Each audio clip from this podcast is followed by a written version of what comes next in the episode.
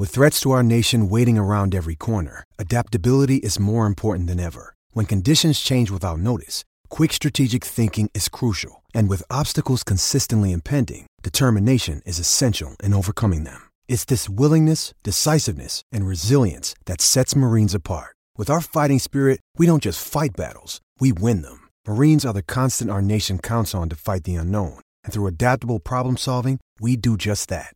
Learn more at marines.com. What's up, guys? Welcome back to the Glory UGA podcast. I'm Tyler, and I am again flying solo on today's show, just like I was for last week's midweek show. Uh, Curtis, man, he just keeps making excuses to not come on the show. This time he is sick. Uh, but no, for real, his voice sounds pretty bad, so I just gave him the day off. I figured you guys probably would not want to listen to some raspy, weird dude kind of coughing his way through a podcast here. And I know it's weird to hear me go at this solo, but as usual in these situations, I figure it's better than nothing. So hopefully it'll be all good, and hopefully Curtis is rested up for Thursday's preview show. But for now, you're stuck with me today. Uh, and it's Wednesday, so it is time for the week six listener mailbag. Before we open that guy up, first, just a couple quick reminders for you guys. For some of our newer listeners, if uh, you're trying to find us on Twitter and haven't been able to find us, you can check us out uh, at glory underscore UGA. We'd love to hear your thoughts and kind of interact with you guys there, especially now the season is here. We really enjoy that. Uh, you can also email us at that, if that's a little easier for you. And that address is gloryugapodcast at gmail.com. And you can check us out on our Glory UGA Podcast Facebook page. Uh, and you also can, just to make sure everyone out there is well aware of this, you can find us on a bunch of different podcasting platforms. Most of the big ones, iTunes, SoundCloud, you get the Stitcher and TuneIn apps. You also can find us on dogsportsradio.com, part of the V Sport O Internet Radio Network. So hopefully one of those, uh, one or two of those at least work for you guys. So whatever works for you, go ahead and find us there, and uh, it's all good. But uh, let's go ahead and not waste any more time. Let's go ahead and open up this week six listener mailbag. You guys always do a great job with these, and this week is no exception. And uh, we're going to start off with a couple questions about the quarterback situation. Obviously, that is the hot button issue. We are 5 0 right now, which is awesome, as we all well know. But we still have this quarterback situation kind of looming over us. Is Kirby Smart going to stick with, J- with Jake Fromm, or is he going to go with the uh, uh, the starter to open the season in Jacob Eason, the guy who was the full time starter almost all of last year out, starting in week two. So there's a lot of uh, a lot of thoughts that have been that have been thrown out uh, on both sides of the equation here. So we're gonna we got a couple of them here that you guys threw out at us, and we're gonna start with Ellis. Ellis says or asks, did Kirby Smart handle Jacob Eason properly by putting him in in the fourth quarter against Tennessee? Does it seem like it's Fromm's job to lose? Kind of a two part question there. Uh, the first part there, did Kirby handle Eason properly by putting him in during the fourth quarter at Tennessee? Uh, you know, I, I think so. I really do.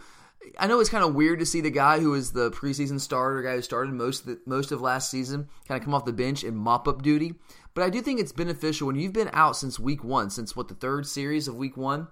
I think it's really beneficial to kind of just get in there, get the feel of being under center in a game setting. Yeah, you can do that in practice, but we all know. I mean, practice can can give you, can give you some insight into what you're going to see in a game, but it, it's not the same thing. So to kind of just get out there with the roar of the crowd, with your team on the field against an actual opponent, I think it's it's certainly beneficial. I think it, it, it certainly helps more than it hurts anything. Because I mean, rust is almost inevitable when you're out that long and uh, really couldn't throw for a couple weeks because w- with your knee you can't plant. So rust was almost inevitable in this situation as he's kind of working himself back into game shape. I, I will say though, I did initially question when he came in. Uh, in the fourth quarter like that, I initially questioned like, okay, if he's healthy enough to play here in the fourth quarter and mop up duty, then why wasn't Jacob Eason healthier healthy enough to be the starter? Thought that was a legitimate question. So it kind of told me, he's like, whoa, if he's coming in now and he didn't start, this might tell us that Jake Fromm might have a pretty good hold on this position. Like, what does that tell us about where Jacob Eason stands in the quarterback pecking order? But Kirby somewhat cleared that up uh, in the press conference uh, to open this week. And he essentially said that, that Jacob just was not cleared until midweek. And if you're not cleared until midweek, that means you're not taking all the reps with the ones and getting kind of all the all the, the reps with that specific game plan that we were putting in for Tennessee. So it kind of made sense that even though he was cleared to play by the time Saturday arrived, if he wasn't cleared all week long, he clearly was not taking snaps with the first unit. Uh, through most of the week, which would be kind of a, it would be a tough situation, kind of put him out there as a starter if you indeed if you do indeed have intentions to do that moving forward. So yeah, I, I, think he handled it pretty well there. As for the second part of the question, does it seem like it's Fromm's job to lose? I think there might be some truth in that. It's it's so hard to know because mean, we don't know what's going on behind closed doors. I wish I had the answer for you, but I don't. I'm not going to pretend that I do. The coaches have obviously they're the ones that are talking about this, and they have the idea. The players probably have a pretty good idea because they're privy to what's going on at practice. But it's just so hard to tell because we don't really know. We said this for the past couple weeks now. We still don't really know what Jacob Eason is this year as a sophomore. Some people try to draw conclusions off the first couple passes um, that he made to open the season against Appalachian State. Some people are still uh, they drew conclusions last year based on what he did as a true freshman, which I don't know if that's entirely fair because this is a new year. He's a different player. He's another year in the system to grow, to get better, uh, to become more of a leader, to become more accurate, kind of to, to, basically work on his areas of deficiency from last year. So I don't think we still really know where what he is right now. But I do at this point. I guess if I had to lean one way or the other, I would lean probably towards it more so being Fromm's job to lose. Because look, the fact is we are five and zero oh right now, and I, I will say, like we said on Monday's show, talking about this, I don't know if we, I don't think that we've really won any one game because of Jake Fromm. Now he has contributed to us winning some games, no doubt about it. He's done some really good things for us, and I, I'm so high on Jake Fromm down the road and his potential. But I don't know if he has actually gone out there, put the team on his back, and won a game for us. In fact, I would say he has not done that. I'm not saying he necessarily can't, but it's hard to sit here and say, "Yep, he he has he can do that right now for us if he has to," because, until we actually see it. Uh, and, and Eason, I know he had his issues last year, but there were situations where he was able to do that last year. Uh, but despite the fact that Fromm has not put the team on his back and gone out there and won a game for us, we are five and zero. Oh, okay, and he has grown with each game. Okay, he's seen things he hasn't seen before. He's he's he's learning more. He's the kind of guy that soaks that stuff up. He's a football junkie. So really, we, we all hear the high football IQ, but it's true with this guy.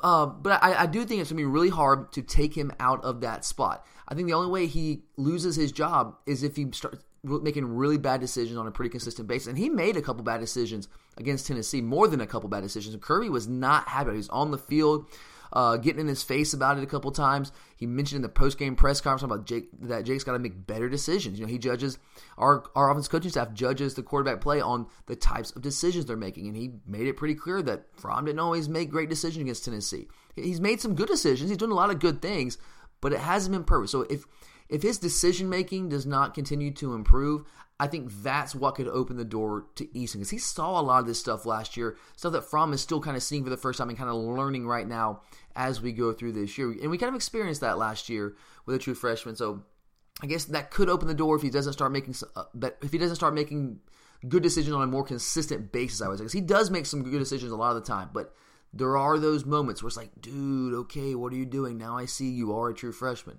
But I think that right now that's probably the only way uh, that he could, he could lose this job. Or if Eason, I guess you could also say if Eason just flat out outperforms him in practice and it's obvious to everyone, then maybe he could lose his job. But I, I would, if I had to handicap it right now, I guess I would probably say that it's Fromm's job to lose. Uh, next question here. Josue uh, on Twitter. Appreciate it, man. Uh, also, another question about the quarterback situation. Josue says, I'm not at all advocating a two quarterback system, but I do think we could play both guys versus Vandy and Missouri for clarity in the competition. Uh, and that's a good point, Josue. It, really is, man. T- to me, I'll be real with you guys. The idea of a two quarterback system, particularly with two guys with such similar skill sets as Jake Fromm and Jacob Eason, that's kind of anathema to me. I, I'm not about that. I, very, very rarely does it work. You can't sit here and ever say uh, it's never worked. I don't like speaking absolutes, but very rarely does that really work out. I mean, you, it's really hard for either guy to build a rhythm. They're always kind of looking over their shoulder. If I play well, I, you know, I might have the job right now, but if I make a, a mistake here, a mistake there, then they're going to pull me out, put the other guy in. I, it's really hard for the offense to start functioning at its optimal level and get really get into a rhythm if you're kind of pulling guys in and out and going back and forth. I think, and I said this on Monday's show, I think opening the job up is the only way to handle it and just let the best man win. Almost like fall camp again, where we had this open in, spring practice, but really more so fall camp. We had this open competition. At least Kirby would like to. He's told us it was open competition, but but Jacob Eason won that. Well, now that Jake Fromm's got about five games under his belt here, he he's obviously ahead of where he was coming into the season. Let's open it back up again. Fromm's got about half a season almost under his belt. Eason's got pretty much a full season under his belt. let's see where these guys are right now, and let's let the best man win. And I think practice will tell you a lot of that.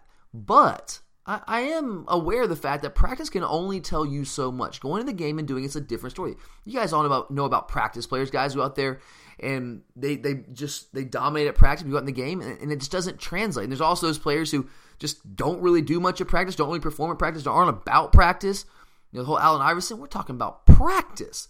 You know that there are guys like that, but you go out there in the game, they perform at a very high level. So it's practice can tell you a little bit, but it's really hard to know for sure until you get out there in the game. So I get what you're saying, Josue, and I, I might be fine with, I don't want to say a two quarterback system, but I might be fine with both guys getting some snaps in, in serious playing time, not just like Eason coming to mop up duty like he did against Tennessee. I might be fine with that for one game, maybe two games. Maybe you could say Vandy and Missouri. Ah, I don't know, man, but I'll say this. I think it needs to be resolved sooner rather than later. I'd be okay with it if they both got some snaps against Vanderbilt here, but again, I, we need this resolved sooner rather than later. You want those questions to be finished. You don't want to keep getting these questions from the fan base, from the media, because you don't want to let it fester. The longer you let a quarterback situation like this fester, the more of an issue it becomes. The louder the questions become. Uh, and the clamoring, all that, it just becomes louder and louder and louder, and it becomes more of a distraction. So I definitely think, I mean, a decision is going to have to be made. We all know that. And I think that that decision needs to be made sooner rather than later. So if we if, if we want to try to get both guys some snaps and serious game time against Vandy, I'm cool with that. Maybe Missouri, if it's not clear after the Vandy game and that we could practice, maybe. But man, let's let's get this wrapped up as quickly as possible because we got we got bigger fish to worry about down the stretch here if we have any kind of championship aspirations. Uh, one more question, actually two more questions here about Jake Fromm and Jacob Eason the quarterback situation. Sir Chancelot, man, love the name, dude, love it. Appreciate the question. Sir Chancelot asks, is it me, or do you get the feeling, based on comments, that Kirby really wants the world to see what Eason has shown them in practice? Dude, uh, I absolutely get that feeling. I think, and this is just me, guys. I, I, this is just my opinion. I could be totally off base here. But I think Kirby feels as though Eason is the quarterback that is best prepared to lead this offense right now.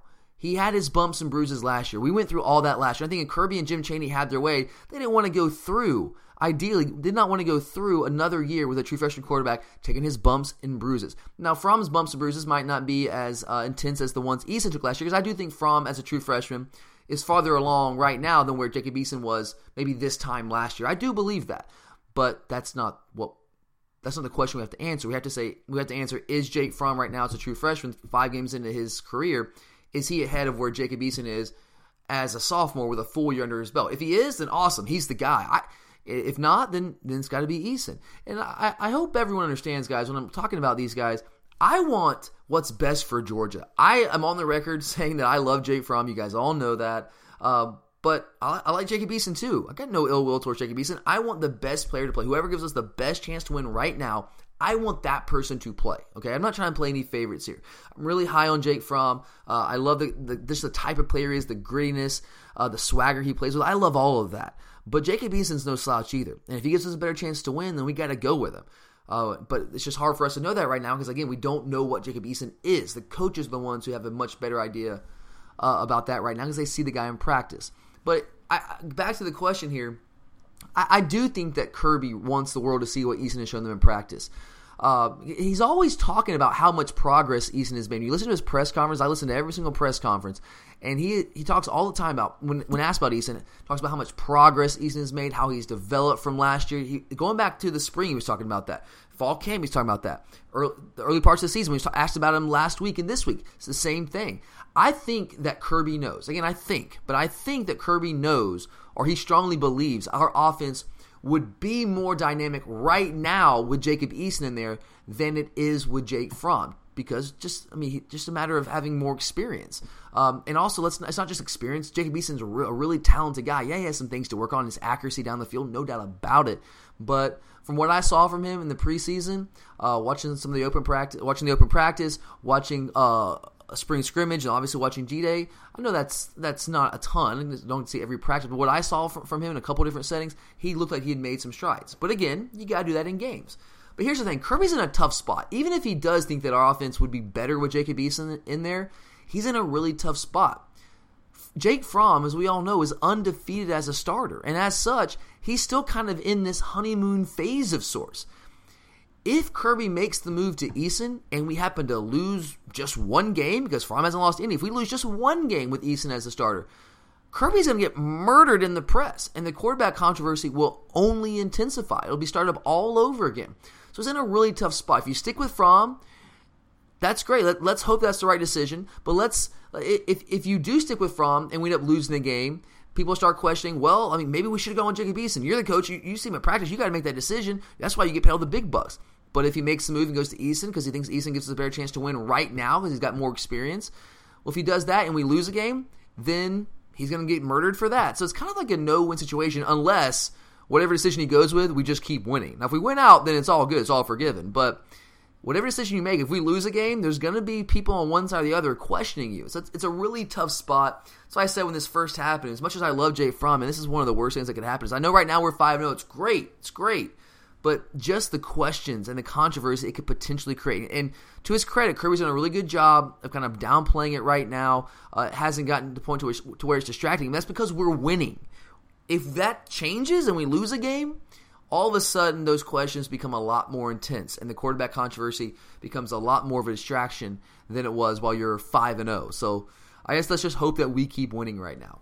All right, last one on the quarterback. So actually, man, two more in the quarterback situation. I thought we were this is the last one. Got two more after this, or two more with this one. Uh, Jennifer, I think this is the first question we've got from a female listener. It's awesome. My wife, I thought she might have been the only girl that actually listened. So it's great to know there's someone else out there. Uh, so, Jennifer, appreciate the question. It says, I actually was thinking after last week's game, Fromm will face some backlash this week because of turnovers. But then our defense happened. Jennifer, I think that's a, that's a very astute observation. I absolutely agree with you.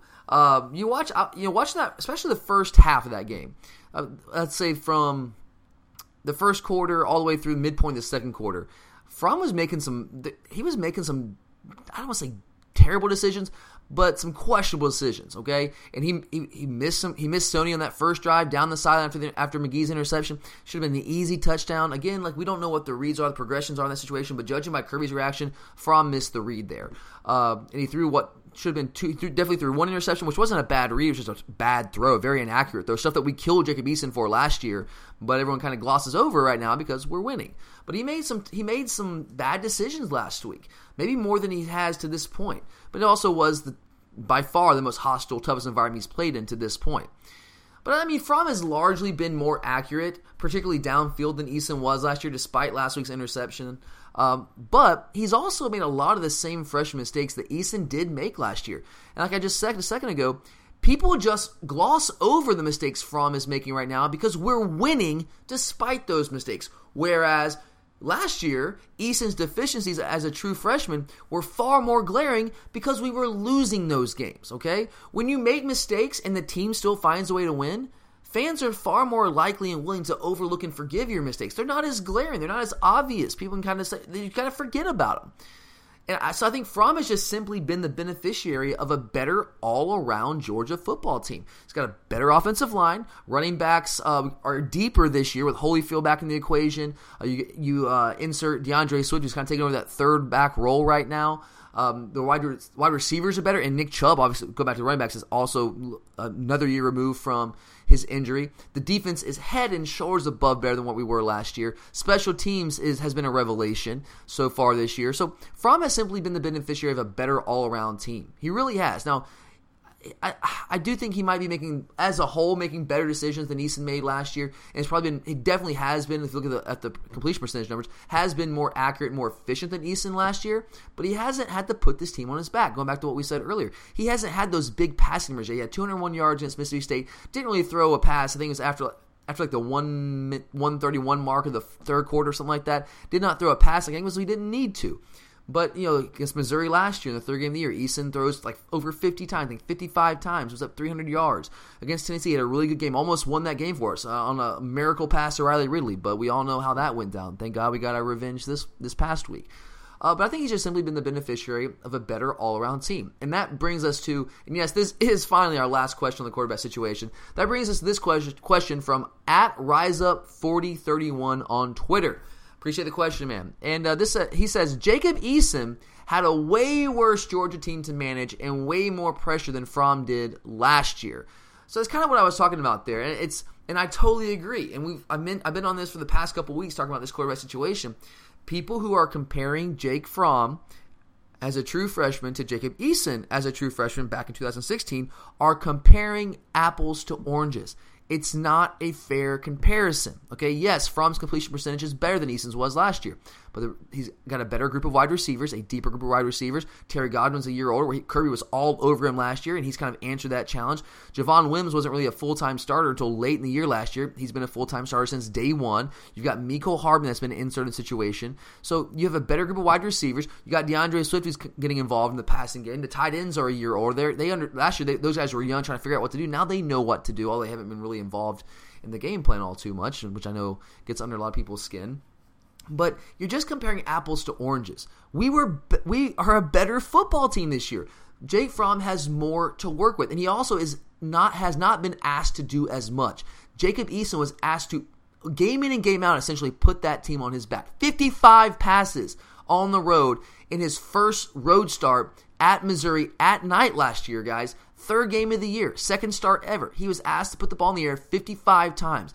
Came down and won the game with a late touchdown pass on fourth down. Okay? He was asked to do that. Jay Fromm has been asked to do that. So, yeah, his numbers are better. His completion percentage is better because he has he's thrown the ball over 20 times one time. Okay? I think 15, 29 times against, 15 times against uh, Appalachian State. I want to say 19 or 29 against Notre Dame. Uh, what he had 15 against uh, Tennessee and 12 against Mississippi State. So he's just not being asked to do that. It'd be very interesting to see if we're going to have to probably find out at some point, but it's going to be interesting to see if he, when he's asked to do that, if he's asked to do that, can he do it? I think the answer is probably yes, but we don't know that for sure. Whereas we know that Jacob Eason was asked to do that last year. So again, it's just another example of how it's apples to oranges comparing Eason as a freshman to Fromm as a freshman. I will. I, have again also been on the record saying if I think if Eason and Fromm came in the same time last year, I think that Fromm would have beaten him out because he was just more advanced coming out of high school than Jacob Eason was. Uh, it, I, that's just my opinion. After you know, I didn't see Eason as, as much in high school, uh, but I saw Jake Fromm a lot. And judging off what we saw from Eason last year, I do think that Fromm is ahead of where Eason was coming out of high school into college. But that's not the question we're answering. Again, we're answering the question of who is the better quarterback with Jacob Eason as a sophomore, where he is right now, and Jake Fromm as a freshman. We just and we know what we have in Jake Fromm as a freshman. We've seen that for five games. What we don't know is what we have in Jacob Eason as a sophomore uh, coming into his second year, potentially as a starter. We just don't know, and that's why I don't know if it's fair to really compare those two guys their freshman seasons. Uh, and I do think, like, like what, there's a very real possibility that if we put Jacob Eason in the lineup, I know we're winning right now. I know it's, we're five and zero. Oh. It's really hard to take a guy out of the lineup if if the team is five and zero. Oh.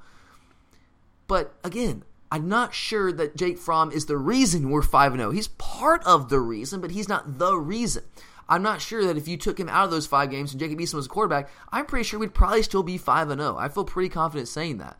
So we have to think about what could Jacob Eason do with this offense with this offensive line, with this group of running backs, this group of wide receivers, this defense that that really can kind of pick you up if you make a mistake, this group, this special teams unit.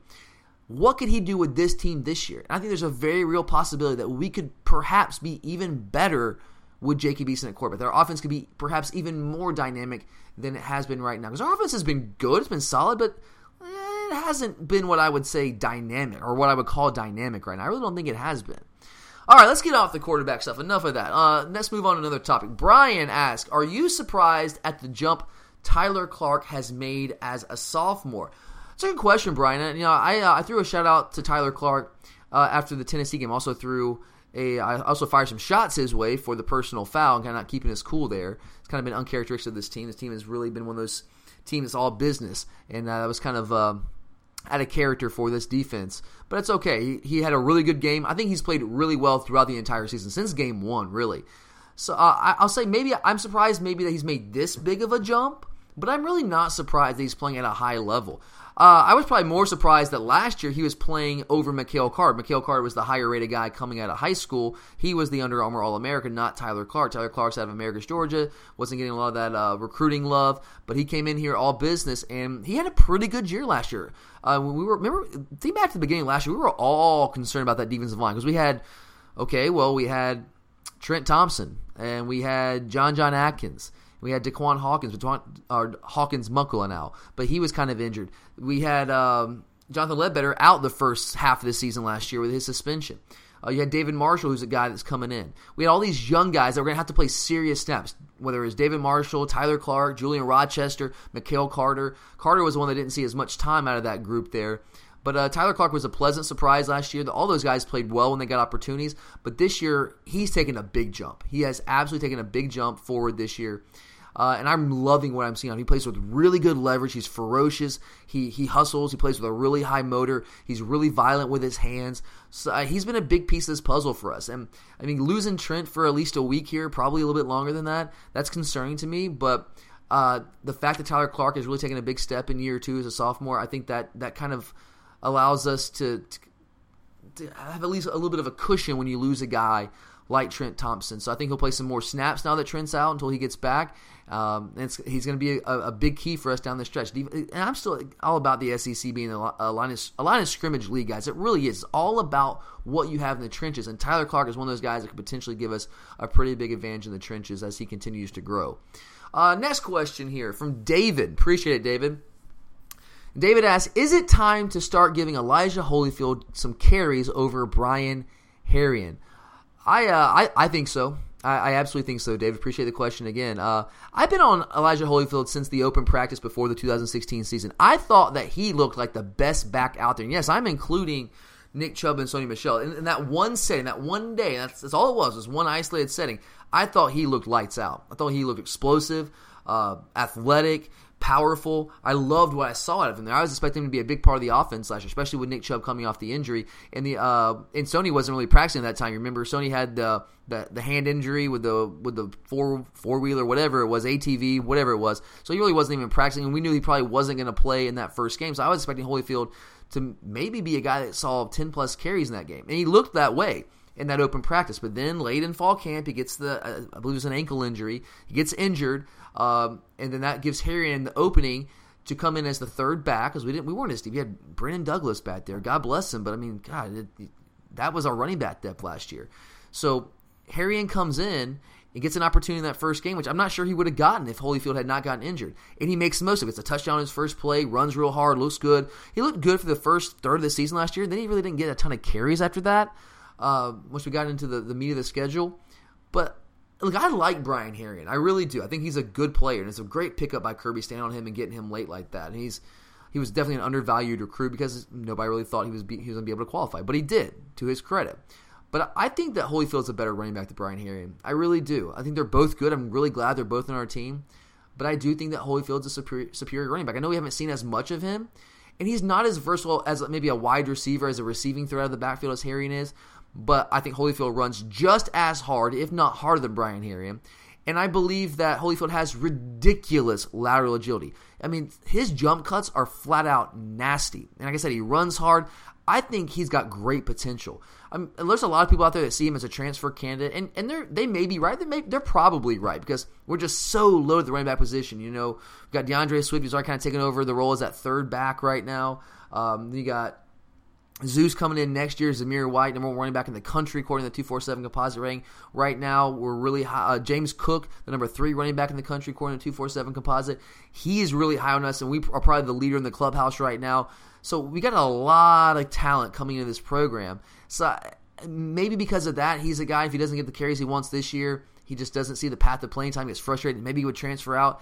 But I also wouldn't be surprised to see him stick around and try to maybe – take that job next year or be in that rotation next year as a junior. And I think he has a legitimate shot to do that too. I, I am still very high on Elijah Holyfield. It's just you know when when when Sony and Nick decide to come back, it kind of creates a logjam there that he and Harry were not expecting to be there. And DeAndre Swift the same thing. Uh, all right, uh, this is the last question here on today's show, and this question is from Jamie. Appreciate the question, Jamie. Uh, Jamie asks, what has surprised you most about this team, and what scares you most about this team? Kind of a two part question here. So thanks for the question, my man. Uh, let's take the first part here. What has surprised me most about this team? You know, I, I could go a couple different directions with this, but I'm going to go with Rodrigo Blankenship. Okay, you can say our special teams as a whole, but I'm going to I'm going to be specific here. I'm going to say Rodrigo Blankenship. I wasn't sure. In fact, I was probably, if I had to lean one way or the other, I probably figured that David Marvin, the transfer from Wofford, would have beaten Rodrigo out, at least for the kickoff job, because Marvin had a, you know, had this reputation as a guy with a big leg, maybe not the most accurate field goal kicker, but a bigger leg than what Rodrigo showed last year. And that was one of the big issues we had with Rodrigo, and one of the reasons I was on board with him not getting a scholarship uh, after last year, because we only he had 20 touchbacks all of last year. That's 36% of his kickoffs were touchbacks. All of last year. 20 all of last year. That wasn't good enough. Our defense was put in bad spots. I mean, we lost the Vanderbilt game. Was they returned one all. That's one of the reasons we lost the Vanderbilt game. Special teams probably the primary contributing factor there. Um, the, the, opening kickoff, they returned down inside the inside the red zone. If if you kick the ball out of the end zone, force a touchback. That never happens. We don't lose to Vanderbilt. We we in the season at least eight and four. Uh, so I mean, it's it's a big deal. People don't really see it that way, but it is a big deal to force touchbacks. So last year, 20 all of 2016, 36% of his kick, uh, kickoffs were touchbacks. This year, through five games, Rodrigo already has 24 touchbacks on the season, and that's a 77% clip. 77% of his kickoffs have been touchbacks this season. That is astronomical improvement. That's crazy. That's the kind of stuff that earns you a scholarship. So I'm now completely on board with him getting a scholarship. If you're doing that kind of stuff, 100% you deserve a scholarship. So to me, that's probably what I'm most surprised about. We knew that Rodrigo was a pretty accurate field goal kicker inside 50 yards. We saw that last year.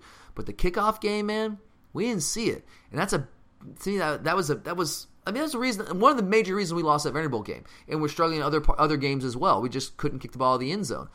Uh, so kudos to Rodrigo, man, and i have been pleasantly, very pleasantly surprised by that. Uh, the next part of the question: What scares me most about this team?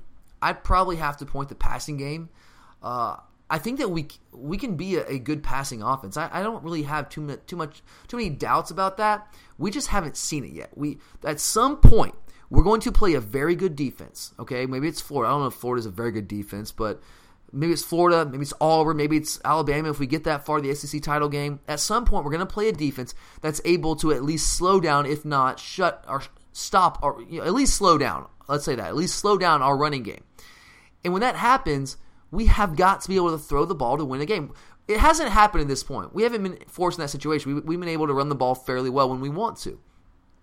But the time is coming. I don't know when it's going to happen, but at some point this year, we're going to have to open the playbook up and throw the football to win games. And we just haven't done it yet with Jake Fromm. So until that happens, it's at least something I'm going to be at least mildly concerned about because we just don't know. I believe I believe in Jake Fromm. I believe in our passing game, but believing it and seeing it are two different things. At some point, we're going to have to see because it's going to have. It's it's there's going to be a time and maybe Auburn's the most likely in the regular season for that to be the case. And Florida, that's a good defense. They're not as good as they have been, but like I said in the preseason, they, they haven't fallen off the face of the earth. They're still a pretty good unit. Uh, and, and, they're probably going to sell. I mean, most teams are going to sell against the run and try to slow us down and force us to throw the ball. Nobody's really been overly successful to this point doing so, at least throughout the entire game. Uh, but at some point, it's probably going to happen, and we've got to be able to throw the football, and that scares me. I just it just scares me until I see it, uh, and maybe I shouldn't be scared, but it's at least mildly concerning to me. All right, guys. Well, that wraps up the week six mailbag. I hope it wasn't too painful for you guys hearing me kind of drone on and on here by myself. Kind of it's weird sitting here just kind of monologuing. It feels like, but uh, I definitely appreciate you guys sticking with me here. If you did indeed stick it through the entire show, Curtis hopefully will be back and healed up ready to go. Hope that voice is recovered for the Thursday preview show. So thanks again for listening, guys. Check back with us on Thursday for the Vanderbilt game preview. Uh, normally, I would say for Curtis, I'm Tyler, but it's just me. So I'm Tyler. And as always, guys, go dogs.